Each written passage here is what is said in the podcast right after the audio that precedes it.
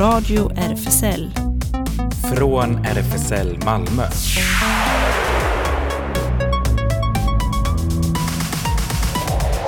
Välkommen till Radio RFSL, Riksförbundet för homosexuellas, bisexuellas, transpersoners, queeras och intersexpersoners rättigheter. Ellen heter jag, bakom teknikerbordet och hej Claes! Hej hej, här sitter jag inne i studion. Ja. Är det lite tomt i studion, men eh, Ja, nästan eh, för väl, fa, eh, för väl tänkte jag säga för att det har, det har ju blivit ganska varmt. mm, har ju det. Det, Eh, Även om vi nu inte riktigt vet hur vädret är på onsdag. Vi spelar in det här i förväg, nämligen på måndag. För på onsdag är det ju kommunfullmäktige sammanträde som man aldrig vet hur lång tid det tar. Det sänds direkt på den här kanalen. Just det, det måste vi börja med att erkänna. Ja. Ifall det dyker upp någon nyhet som vi då inte har nämnt. Ja, eller det blir iskallt plötsligt. Eller Ja, just det. Det också. Ja. Ja, men fullt program i vanlig ordning. Du träffade ju Jeanette Rosengren förra veckan och eh, fick två intervjuer på raken. Ja. Just det.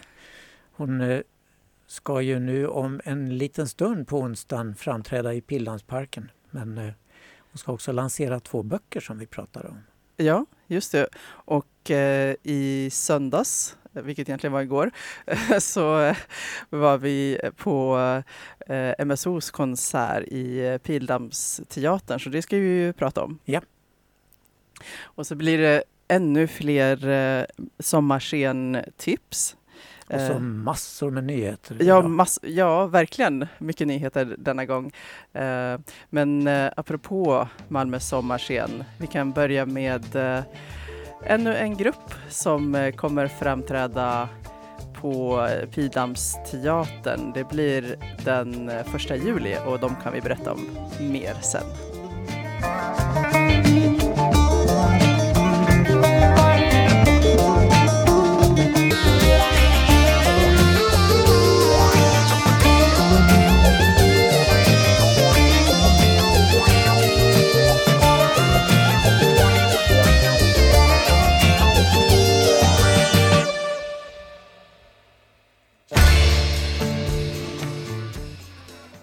Det där var en så kallad eh, false ending visade det sig visst. Okej, Det ja, hörde just jag det. talas om. Eh, Är det något du känner till Claes? För jag minns nu plötsligt för länge sedan något radioprogram där de eh, eh, pratade om att det fanns en period, kanske 50-60-talet, där det var många, väldigt populärt med många låtar så, som hade liksom så kallade false endings. Det lät som att låten var slut. Det var liksom var det nå- inte det. ja, någon liten paus och sen så fortsatte den. Så man, Ah. ja, Okej. Vet inte om det är ett känt koncept. Nej, jag känner inte igen det men det kanske är sånt där som cliffhangers i följetong eller så. Ja, ja men eh, då återgår vi till eh, Jeanette Rosengren del två kan man säga. Ja, just det. Hon eh, framträder ju som sagt ikväll klockan 19 på Pildammsteatern. Ihop med, vad var hon kallade honom? Mannen med fyra järnhalvor. Ja, just det. Men eh, samtidigt eh, denna veckan så presenterade hon två böcker på sitt förlag, Kira förlag. Hon berättar så här. Ja, Jeanette, vi pratades ju vi förra veckan om eh, eran podd som skulle gå direkt som nu ikväll då på onsdag. Men du har så många strängar på din lyra, som man säger bokförlaget Kira och där är det två böcker som precis nu lanseras. Kan du berätta lite grann om dem?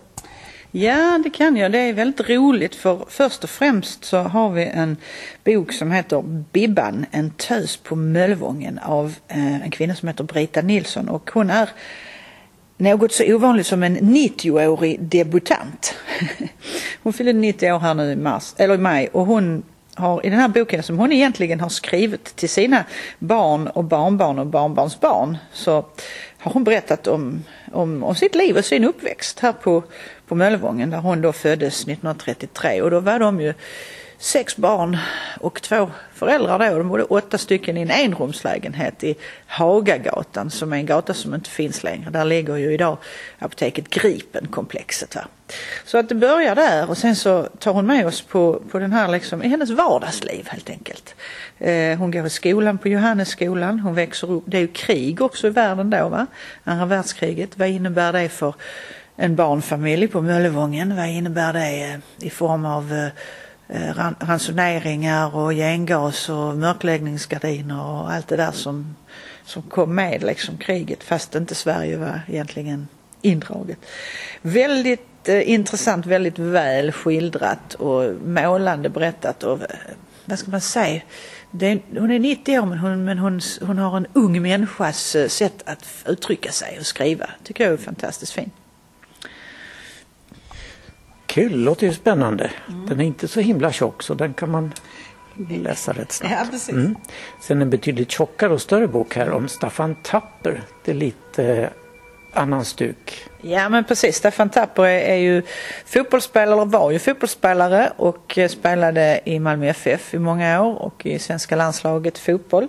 Hans släkt är en känd fotbollssläkt. Hans, både hans far och farfar har spelat allsvensk fotboll och hans pappa spelade också landslaget och hans dotter spelade ju också i MFF som jag har faktiskt varit lagledare för Emma Tapper en gång i tiden. Um, eller han två döttrar som har spelat ska jag säga men uh, Emma då hon nådde högst. Men det här är en berättelse som Staffan eh, tillsammans med Micke Sjöblom skriver och Anders Ros som har varit bildredaktör eh, om sitt eget liv. Alltså han berättar från det att han föddes, det handlar väldigt mycket om staden Malmö också. Det handlar inte bara om fotboll så man behöver inte vara fotbollsintresserad för att läsa den. Utan det handlar liksom om hans eh, eh, liv och han, i slutet, rätt roligt här i slutet av boken, jag kan veckla upp det här, så finns det en liten karta som som vi har gjort där han, han visar sina ställen kring där han har växt upp. Va? Och det här är då kring Pildammsparken så är det alla ställen där han bodde på Roskildevägen. Han, han eh, spelade hockey också på Södra isbanan. De gick på Pilgården och de eh, spelade liksom eh, både på stadion också naturligtvis sen när han blev äldre och sen gick han i skolan då, eh, också i de här området. Så att, och, allting utspelade sig i de här kvarteren liksom i stora delar av hans liv. Vad kul, men ja. utvecklingskarta så här. Ja. Är jättestor över Malmö. Ja faktiskt, det är Fredrik Magnusson, en illustratör som har gjort den här kartan. Man kan verkligen, eh, det här är ju alla hus och alla gator som finns fast den är illustrerad. Den är väldigt fin.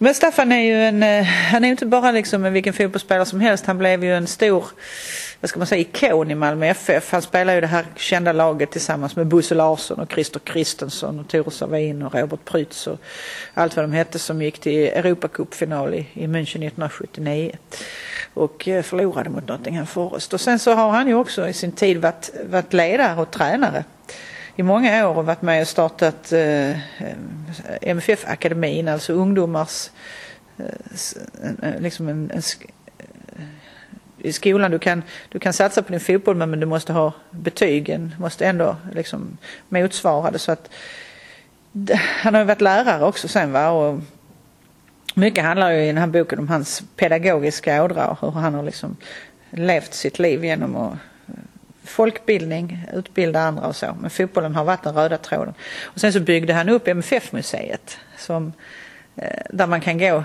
rund, kunde gå rundvandringar med honom och Hans Zielinski och han berättar mycket roligt och anekdotiskt kring dem. Det är inte bara så att man går och tittar på ett, ett eh, du vet en monter och så står där en pokal och så har man ingen aning om vad det här är utan då lyfter han ut den här pokalen och så berättar han en, en mustig historia kring eh, när laget vann det här och vad som hände. Så väldigt en underhållande, god berättare, väldigt, väldigt rolig, mycket Malmö. Det finns en, en kul historia i början till exempel när han Hans mamma jobbade på Fogstedts som ju var en, en eh, känd kvinnoklädes, eh, ekiperingsaffär kan man säga på Stortorget där det här konditoriet låg sen Mäster Hans. Så den byggnaden där.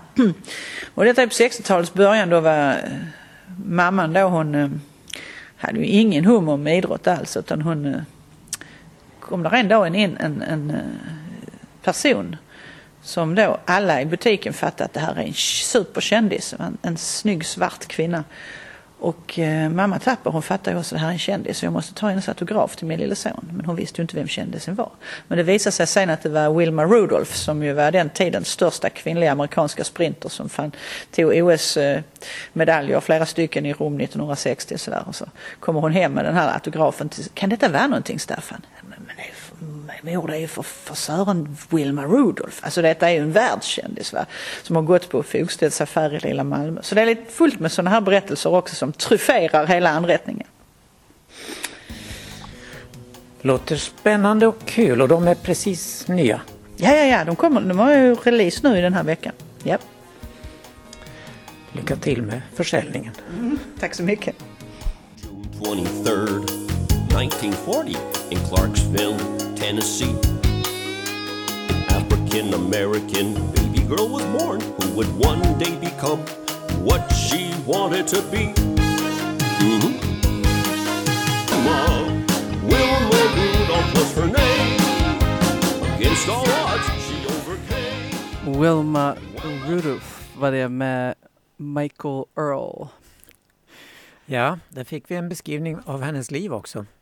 Ja, just det. Det lät väldigt intressant. Ja, Och jag gillar ju i början där beskrivningen av eh, författaren, något så ovanligt som en 90-årig debutant. ja just det. Ja, kul. Hoppas de böckerna går bra Ja, för Kira förlag. Malmö sommarscen, vi var ju på, vi skulle ha gått på allra självaste premiären för sommarscenen i lördags. Just det. Men det var ju ganska mycket regn och åska som satte stopp för det. Så Och kanske inte bara oss utan de flesta. Ja, eh, fast de körde. Jag, vi gick ju på söndagen istället.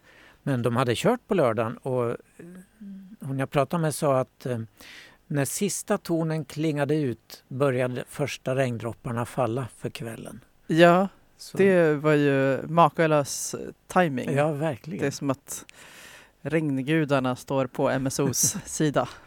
Men vi var ju där i söndags då och som vanligt var det proppfullt.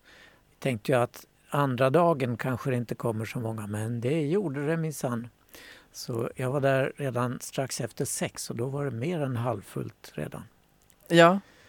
Var det många som eh, verkar ha liksom följt det här rådet att ha med sig picknick? Och, Oh, ja. ja. ja, massor med folk som hade det. En del hade som eh, presentatören eh, Andreas Hansson sa Ja, vi ser att ni har tagit med hela matsalsmöblemanget. För de hade små bord och stolar och sånt där uppe på läktaren där vi satt. Ah, just det. Så vissa var eh, riktigt rutinerade. Ja. De har varit på sommarscenkonserter förr. Ja, de har det. Och det är alltid Malmö symfoniorkester som inleder sommarscenen. Och då brukar de ha lite smakprov på vad som komma skall under eh, säsongen. Ja, hösten och våren då som kommer. Och det hade de nu också. De inledde med den festliga ouvertyren till Barbar Barberaren i Sevilla. Och som Andreas Hansson, dirigenten och presentatören sa att eh, Rossini återanvände, han var ganska tidigt ute med det tydligen. Så han återanvände sina egna verk. Så den här ouvertyren den fanns tidigare i en annan opera han hade gjort. Så. Det var ju praktiskt. Ja, just det. Den hade hetat flera olika saker Ja, tidigare. Ja. Ja, sen var det diverse olika, det var Mahler och Strauss och, och Grieg eh, och Berwald på slutet. Men under Johann Strauss Blixt och Dunder, det var en häftig låt med massor med slagverk och sånt där. Då var det en gransångare som verkligen försökte överrösta. Den satt precis mm, någonstans bakom oss på läktaren och tjoade för full hals. Ja, det är synd. Man borde nä- nästan ha spelat in det så kunde man Ja, den Ja. tyckte kanske att det var den som höll konsert Ja. och så var det massa irriterande människor som störde. Ja, gud, det är ju mitt område det här, sa den Ja. ifrån. Nej, men det, det var trevligt och, och som sagt smockfullt med folk. Och folk är ju så med på noterna när Malmö symfoniorkester framträder så det blev allsång och allt möjligt. Ja, just det. Jag tyckte det var lite roligt i början eh, när dirigenten sa att han förstod ju att vi hade sett fram emot konserten men att även de själva hade gjort det för att det var deras sista konsert innan sommarlovet. Ja, just det. Så de var ju väldigt glada. Eh, jag såg en annan föreställning i söndags också och det var eh, vi intervjuade ju eh, André Gatu som spelar den fula ankungen. Så jag måste ju gå eh, då när Sommarscen presenterade sitt program som vi spelade upp för ett antal veckor sedan. Eh, men jag måste ju se hur det blev då för man såg bara ett kort smakprov och han var klädd i en tjock ful ankungedräkt och sådär. Men han och eh, eh kollegan Kajsa Eriksson, båda från Malmö stadsteater, framförde här i en mängd parker. Sista chansen är imorgon torsdag klockan 10 och 14 i två av parkerna. Men eh, det gjorde de väldigt bra och barnen var med på noterna. Det var mycket, många familjer med sina barn där. Och där var det också ett djur som eh, hade synpunkter. Eh, Kajsa Eriksson, eh, André är ju hela tiden den fula ankungen som blir jättetjusig svan på slutet. Men hon är allt möjligt och när hon blev en mås som skulle prata med den här ankungen och började skräna som en mås brukar göra då blev en liten hund alldeles i närheten av mig fullständigt rasande och började skälla ut den här hemska måsen. Så Husumat fick leda iväg den och lugna den. Ja, man kan ju förstå samtidigt. Jag känner samhörighet med hundens ja, reaktion. Just det, måsar är inga kul djur alls. Nej, men sen är det mycket som händer framöver Malmö sommarscen. Åtminstone, vi kan ju ta några grejer nu under veckan som, som kommer.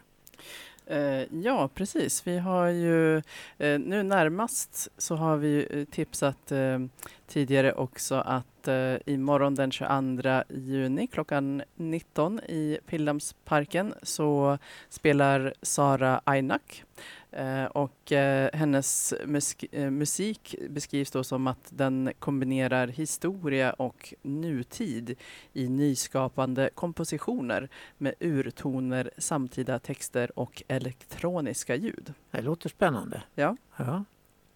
Och på söndag ska den här flotten tuffa runt på Malmökanalerna med Herr Hoffert som spelar svettig blandning av electro-swing kryddat med storbandsjazz på flotten. Det låter trångt. Men... Ja, just storband. Hur ja. stort kan bandet vara om inte instrumenten är väldigt små? Ja, just det. sen ja. hade vi ju Diane Emerita med oss eh, förra veckan.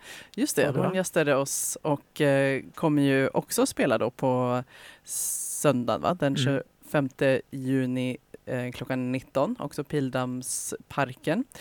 Och eh, hennes eh, musik eh, beskrivs här i programmet som eh, unik musikstil som kombinerar alternativ pop, klassisk piano och själfull sång.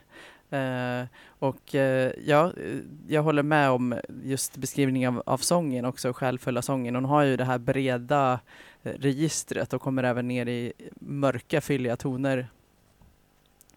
Så det kan vi rekommendera. Ja, ja ett tips till kanske vi hinner med. Eh, på tisdagen framträder Klubbkören, också i Pildammsteatern. Och det är Eh, de skriver att tycker du körer är tråkigt, då har du inte sett och hört klubbkören. 40 scenpersonligheter som sjunger, rappar och dansar och gör helt egensinniga tolkningar av hiphop och allt möjligt. Så det verkar ju hörbart också, hörvärt. Ja, verkligen. Men eh, apropå eh, Sara eh, konsert i morgon då så kan vi ta och höra en till av hennes sånger. Här kommer Wake Up Sleepwalker. One by one connected underground creating magic sound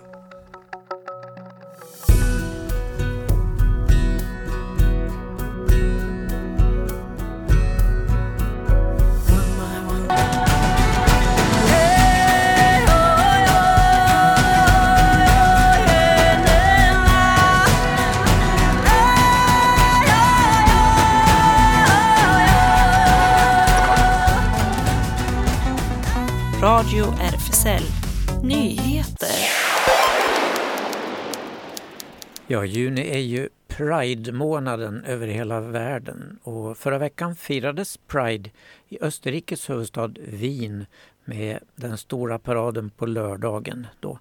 Men paraddeltagarna var utsatta för ett konkret hot som polisen lyckligtvis kunde avvärja. Tre män tycks ha planerat en attack mot Pride-paraden i Wien. Men strax innan paradens start greps männen av polisen. I deras lägenhet hittades luftvapen, svärd, yxor och knivar. De gripna är mellan 14 och 20 år gamla och sympatiserar enligt polisen med terrorgruppen IS. En av männen ska sedan tidigare ha varit känd av polisen som fått förhandsinformation om planerna och som det heter haft männen under konstant uppsikt. Det uppger Euronews.com citerad av QX. Säkerhetspolisens talesperson berättade att de tre österrikiska medborgare med rötter i Bosnien och Tjetjenien och att de ska ha radikaliserats via nätet. Deltagarna i Pride-paraden fick ingen information om hotet eller att de tre männen arresterats. Men polisen säger att citat, det inte fanns någon risk för paraddeltagarna. Även i Warszawa firades Pride i helgen som gick och där fick den amerikanska ambassadörens medverkan i den stora paraden internationell uppmärksamhet. Vissa förhoppningar uttalades om att USA skulle kunna påverka Polens tydligt hbtq-negativa regering i positiv riktning. Ambassadören uttryckte oro över rapporter om organiserade kampanjer mot hbtq-samhället och uppmanade till enighet och respekt, rapporterar nyhetsbyrån AP. Och I helgen som kommer firas Pride också i Oslo och där är vaksamheten skärpt till det yttersta med tanke på terrorattentatet mot Pride förra året och ett hot mot Pride i Bergen i början av juni. Den norska säkerhetspolisen, PST, har i en ny riskbedömning gällande Pride 2023 konstaterat att det fortsatt är risk för terrordåd mot Pride-firandet enligt norska TV2. Hotet sägs komma både från högerextremister och från islamister. Rapporten från PST om terrordådet 22 juni förra året kom nyligen och fick hård kritik eftersom den visade att angreppet skulle ha kunnat förhindras. PST fick nämligen tips om den farlige attentatsmannen men tipset förmedlades allt för sent till den vanliga polisen. PST-chefen Beate Gangås gjorde en hel pudel och bad om ursäkt för misslyckandet. Nya rutiner är införda och hon lovar att eh, det här kommer att följas upp. Drag Queen Story Hour har tilldelats årets RFSU-pris.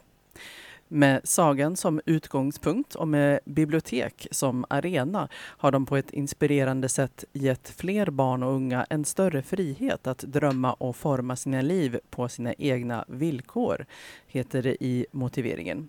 Sedan 1991 delar RFSU årligen ut RFSU-priset. Det går till en person eller organisation som med kunskap, lust och engagemang arbetat för allas frihet och rätt att vara, välja och njuta. Och i år går alltså priset till Drag Queen Story Hour Sverige. Skaparna bakom Drag Queen Story Hour Sverige erbjuder normkreativa sagostunder för barn sedan sju år. Vi är så enormt tacksamma och så ärade att vi blev tilldelade RFSU-priset 2023. Det är ett stort kvitto på att det vi gör är viktigt och betydelsefullt. Vi vill dela priset med all personal på bibliotek, förskolor, skolor och alla besökare på våra sagostunder samt alla underbara människor som ger oss så mycket kärlek. Tack från våra hjärtan, säger pristagarna. Priset är 40 000 kronor och en specialdesignad prispokal. Det delades ut under förra helgens RFSU-kongress i Halmstad. Ny Nyheten från förra veckan, även här i vår radio, om Liberalernas och borgarrådet Jan Jönssons kampanj till försvar för drag queens och alla andras rätt att uttrycka sig har fått internationellt genomslag. Storyn om hur han lät göra om sig till drag queen för en dag har vandrat runt i en rad media runt om i hela världen. Han gjorde ju sitt utspel i skarp protest mot Sverigedemokraterna och som stöd för hbtq plus personers rättigheter och konceptet med sagoläsande drag queens. Floridas republikansk konservative guvernör Ron DeSantis har byggt upp hela sin personlighet kring att vara citat anti-woke, slutcitat, och särskilt anti-hbtq+. Och har som bekant signerat många hbtq fientliga lagar under sin mandatperiod. Nu säger USAs öppet homosexuella trans, eh, transportminister Pete Buttigieg enligt tidskriften Time att DeSantis inte vill prata med honom, inte ens om transportprojekt i Florida. Buttigieg har ringt DeSantis men aldrig fått prata direkt med honom, men däremot samarbetat mycket bra med Florida Department of Transportation. Vi gör vårt bästa att komma runt honom och få saker gjorda, säger Buttigieg så mycket energi slösas bort på dessa dumma fighter. Det är verkligen olyckligt. Det är förspilld möda för att uppnå någon, någon slags upplevd politisk framgång. Han är mer orolig för Bud Light eller Disney eller vad som helst, tilltalar Brudgig och syftade på DeSantis besatthet av kulturkrigsfrågor som en öljättes val av reklamkampanj eller hans hårda fight med Disney eftersom företaget uttalat sig mot DeSantis Don't Say Gay-lag. Ja, jag såg också en meme nyligen apropå det här med Bud Light också. Det har ju, många har ju drivit med den också. Det är någon bild på någon man som, ja jag drack en eh, Bud Light and now I'm a bottom. ja, det är bra att de skämtar om det. Illinois guvernör G.B. J.B. Pritzker undertecknade förra veckan en lag som förbjuder bokförbud i delstaten. Det är en märklig dubbelhet, men bra tycker man. Denna nationsledande lagstiftning kommer i kölvattnet av att extremister runt om i USA allt oftare inriktar sig på litteratur, bibliotek och böcker i ett försök att censurera sådant som eleverna gillar. Drabbade böcker täcker ett brett spektrum av kategorier och består huvudsakligen av berättelser av och om People of Color och hbtq plus-communityt. Här i Illinois omfamnar vi sanningen, sa guvernören Pritzker under signeringsceremonin. Vi tar vara på idéer som extremisterna inte håller med om.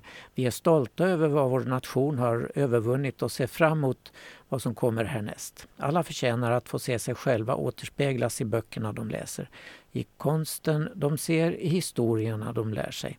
I Illinois visar vi nationen hur det verkligen ser ut att stå upp för frihet, fortsatte han. Den nya lagen ska skydda bibliotekens frihet att göra inköp utan yttre begränsningar. Innan lagen kom gjordes enligt Chicago-baserade American Library Association 67 försök under 2022 att förbjuda böcker i Illinois. Bara under den första halvan av läsåret 22-23 rapporterade amerikanska Penn hela 1477 fall av bokförbud i USA, något som drabbat 874 specifika bokverk. curtains drawn. We're just two neighbors sending a friendly hello. And just two neighbors sending a friendly hello. And we really like to know what's going on. What's going on? What's going on? Ja, det var en liten annorlunda version av Todrick Hall, eller typ av musik ifrån den artisten. What's going on? Från albumet Forbidden. Passande. Ja. Den provokativa nunneorden Sisters of Perpetual Indulgence, ständig njutning kan det väl översättas som, eh, i Kalifornien. De har jobbat för att vårda och skydda utsatta i communityt i nästan 45 år att de skulle hedras för detta i samband med Pride Night på Dodgers Stadium i Los Angeles i fredags väckte starka känslor. Kristna debattörer kallade dem till exempel hatgrupp som är citat uppenbart pervers. The Sisters, där medlemmarna klär sig i drag som nunnor, kom i mediafokus förra månaden när de först bjöds in. Sen avinbjöds och till sist bjöds in igen till den årliga LGBTQ Pride Night på Dodger Stadium i Los Angeles. Att eh, inbjudningen återkallades den 18 maj berodde på påtryckningar från konservativa medier och religiösa grupper där republikanske senatorn Marco Rubio till och med drog till med att eh, systrarna hånar kristna genom diaboliska parodier.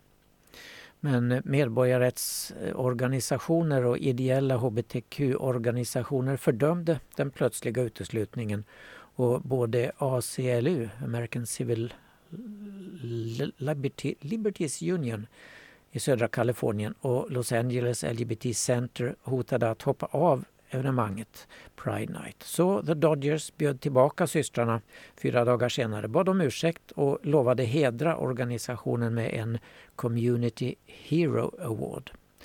Och det blev förstås kalabalik i fredags kväll förra veckan. Huvudentrén till arenan måste stängas en stund när en protesterande folkmassa genomförde en böneprocession där utanför. De bar flaggor med religiösa bilder, illustrationer av Jesus och skyltar med texter som eh, Länge leve Kristus, kungen och Skam åt Dodgers organisation, rapporterade Los Angeles Times. Men systrarna hedrades i den fullsatta arenan och Los Angeles Dodgers förlorade matchen mot San Francisco Giants by the way. Ett längre reportage om det hela fanns i Los Angeles Times inklusive en fin fem minuters video om och med en av systrarna. Och den kan vi ju kanske lägga en länk till. Ja, det gör vi. Brittiska inrikesdepartementet har meddelat att de kommer att utöka det program som benådar personer som dömts för brott relaterat till homosexualitet så kallad grov oanständighet som det kallades då. Programmet var från början endast tillgängligt för män men öppnas nu även för kvinnor, skriver sajten LGBTQ Nation. Hundratals män har officiellt benådats för tidigare domar relaterade till homosexualitet sedan programmet lanserades. Lagen gäller endast fall där brotten inte skulle ha anses vara brott idag och inte involverade någon under 16 år. Den uppdaterade satsningen gäller nu alla oavsett kön och har utökats till att också omfatta andra brott. Arméveteraner kan nu till exempel ansöka om att få domar raderade från sitt register och kvinnor som avskedades kan ansöka om att få tillbaka tjänstemedaljer. Post, eh, posthuma benådningar ska också beviljas.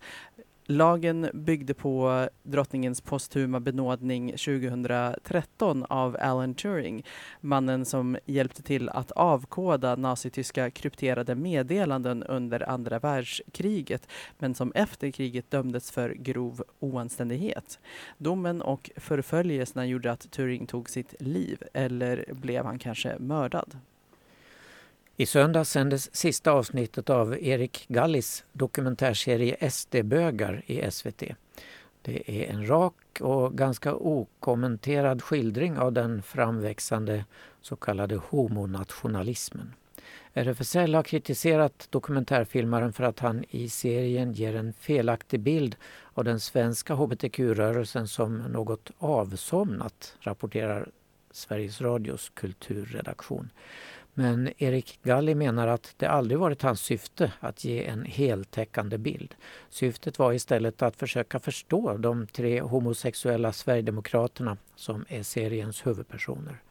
Författaren och journalisten Thomas Hemstad är i en krönika i tidskriften Arbetet lite förundrad av serien och beskriver de tre huvudpersonerna så här. Loai Ahmed, som är jemenitisk flykting bulletinskribent och fullt beredd att dra upp stegen efter sig för att förhindra att andra som han kommer in i Sverige. Så är det Lady Maga, en mormonsk dragqueen som kallar sina dragkollegor för satanistiskt ondskefulla horor och förbereder sig på att ta till vapen mot rödingar och gayrörelsen. Och så Johan Nissinen som eh, sitter i Europaparlamentet för SD och tycker att det är problemfritt att SD delar partigrupp. med det polska parti som infört hbtq-fria zoner. Homonationalisterna i tv-programmet framstår som Dorothys följeslagare i Trollkarlen från Oz. En saknar hjärta, en annan hjärna och en tredje mod. Hemsta konstaterade till sist att bögar som grupp alltid är högerextremisternas förlorare men att det tyvärr aldrig kommer att hindra enskilda bögar utan hjärta, hjärna eller mod att underblåsa fascismen. Countrymusiklegendaren Garth Brooks har meddelat att han kommer att servera Bud Light i den bar han snart ska öppna i Nashville, Tennessee. Även om högerextrema ilsket bojkottar det ölmärket för att tillverkaren samarbetat med transinfluensen Dylan Mulvaney. Brooks berättar, berättade om sin bar under ett panelsamtal på countryfestivalen Billboard Country Live och konstaterade jag vill att min bar ska vara en plats där alla kan känna sig trygga. Jag vill att det ska vara en plats där man uppför sig väl och där folk gillar varandra, säger Brooks. Och ja, vi kommer verkligen att servera alla märken av öl. Vi tillåter gästerna bestämma vad de vill dricka. Vi säger så här, om ni välkomnas i det här huset så älska varandra. Om du är en skitstövel så finns, så finns massor av andra barer att gå till. Dylan Mulvaney är en amerikansk skådespelare och transperson som på sitt TikTok-konto sedan början av 2022 lagt ut dagliga videor om sin transition. Under våren har hen varit stjärna i en reklamkampanj från öltillverkaren Anheuser-Busch som till och med gjort en specialvariant av Bud Light Medellans ansikte och texten “Grattis till att ha varit kvinna i 365 dagar”. Något som ju retat gallfeber på många, inklusive countrystjärnan Kid Rock och Floridas guvernör DeSantis. Den amerikanska komedin Bros finns sedan i fredags att streama på Sky Showtime. Den här långfilmen som vi recenserade här i vår radio när den hade biopremiär i höstas handlar om två homosexuella män, Bobby och Aaron i New York som kanske, möjligen, förmodligen snubblar mot kärleken. Kanske. De är båda väldigt upptagna och självupptagna. Bobby spelas av Billy Eichner som också skrivit manus tillsammans med regissören Nicholas Stoller. Och Billy låter sin rollkaraktär dränka oss i en aldrig sinande svada. Bobby har också just blivit chef för det blivande nya National LGBTQ Plus History Museum på Manhattan. Ett ställe som man gärna hade gått runt på en dag bland allt från 3000-åriga väggmålningar på älskande män, da Vinci-porträtt och spöktåg med gay horror för heterosexuella. Den här filmen har extra allt. Dialoger, monologer, gay-ikoner, namedropping på kändisar och sex i mängder. Men ganska osensuell sex får jag ju säga. Men filmen är underhållande och finns alltså på Sky, Sky Showtime. Det är en relativt ny streamingtjänst som ersatte Paramount Plus i höstas och innehåller verk från Universal, Sky, Dreamworks, Peacock, Nickelodeon, Showtime och Paramount. Det ingår i många tv-paket och kostar annars cirka 75 kronor i månaden. I den här filmen Bros refereras en hel del till Garth Brooks som vi just hörde om, countrysångaren och snart barägaren som på 1990-talet gav offentligt stöd till hbtq-rörelsen. Hans halvsyster var lesbisk och i hans sång We shall be free sjunger han om rätten att älska vem man vill. Så här låter den. coming from no profit. Just an ordinary man. But when I close my eyes, I see the way this world shall be. Walk proud,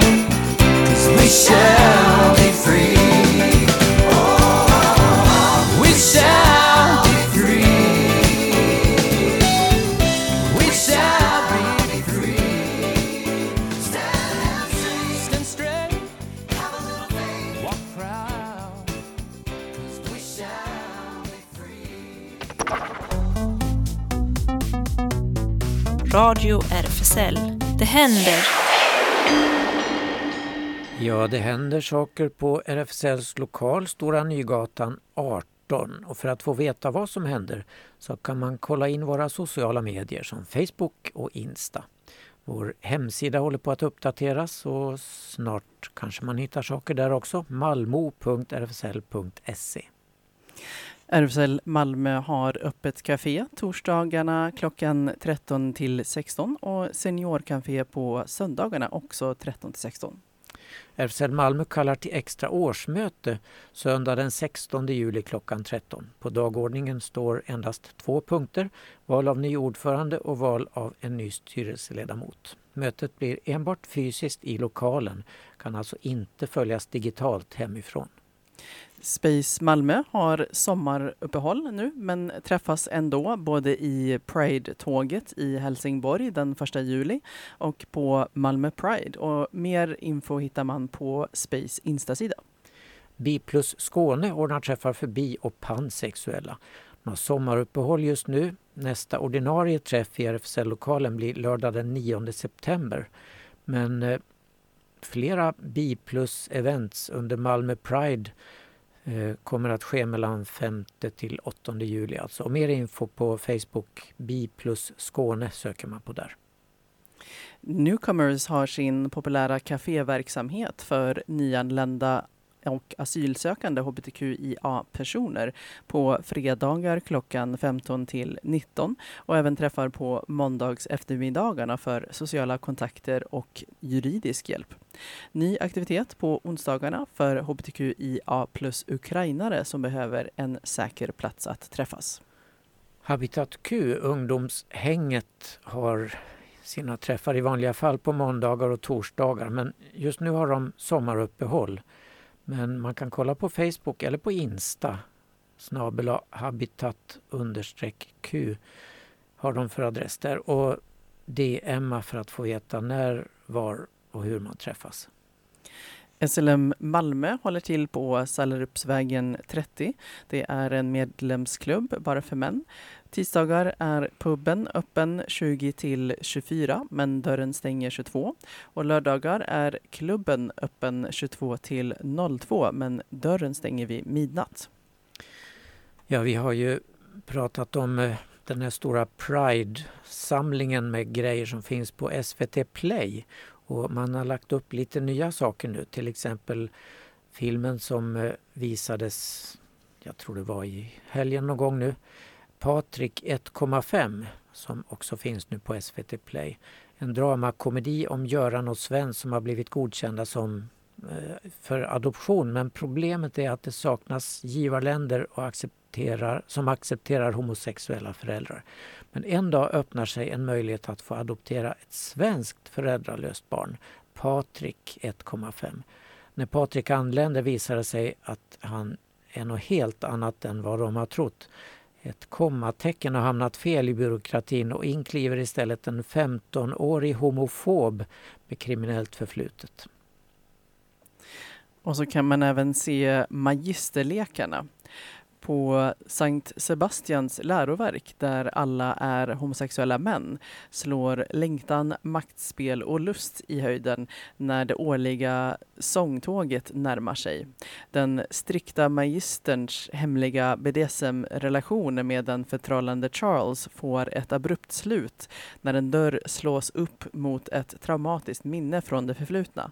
Samtidigt har uttagningarna till det årliga sångtåget uppslukat pojk kvartetten Tim, Fred, Paul och Noak. Ja, och eh, Mattias och Maxim är en rätt ny film av den fantastiske Xavier Dolan som också spelar med i filmen. Under en kortfilmsinspelning blir barndomsvännerna Mattias och Maxim ombedda att kyssa varandra inför sina vänner. Månaderna går men en känsla av osäkerhet över vad som egentligen fanns i den där kyssen dröjer sig kvar hos de båda. Maxim ska snart flytta till Australien och under den sista tiden med gänget blossar de undertryckta känslorna mellan vännerna upp igen. En annan film från eh, Skottland, denna. Tell it to the bees. Det är Skottland under 1950-talet. Läkaren Jean Markham återvänder till den stad hon lämnade som tonåring för att ta över sin pappas mottagning. En av hennes patienter är den unge Charlie och när Jean möter hennes mamma Lydia så uppstår en attraktion kvinnorna emellan. Eh, och det är en långfilm som eh, lades ut den 2 juni och kan ses till den 2 juli. Flera av de filmerna vi har berättat om kan också bara ses till den 2 juli, så passa på. Kokong hinner vi kanske med också. Ett romantiskt drama som utspelar sig under en stekhet sommar i Berlin om den 14-åriga Nora som alltid levt lite i skuggan av sin mer extroverta stora syster. När Nora möter den spännande Romy blir hon genast förälskad och de två upplever en händelserik sommar tillsammans i stadsdelen Kreuzberg. Min pappa Marianne är en dramakomedi om en 28-årig Hanna som efter att ha brutit upp med pojkvännen återvänder till hemstaden Alingsås för ett vikariat på lokalnyheterna. När hennes älskade pappa Lasse, prästen med det stora skägget, avslöjar att han egentligen vill vara Marianne vänds Hannas värld upp och ner. Men för pappa Marianne finns ingen återvändo. Hon måste äntligen få vara den hon innerst inne är. Det blir en omtumlande resa för Hanna som varken känner sig själv eller sin pappa så väl som hon trodde. Eh, och eh, den kan faktiskt ses ända fram till 25 juli. Ska vi avsluta med ytterligare en grupp som framträder på Sommarscen Malmö den 30 juni på Pildammsteatern. Son Rompe Pera heter de. Och eh, tack för idag. Tack och hej.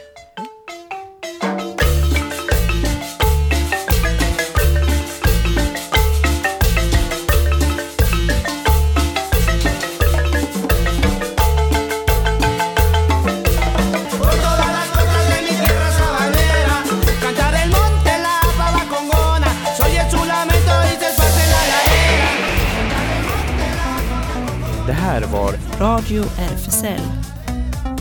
Från RFSL Malmö.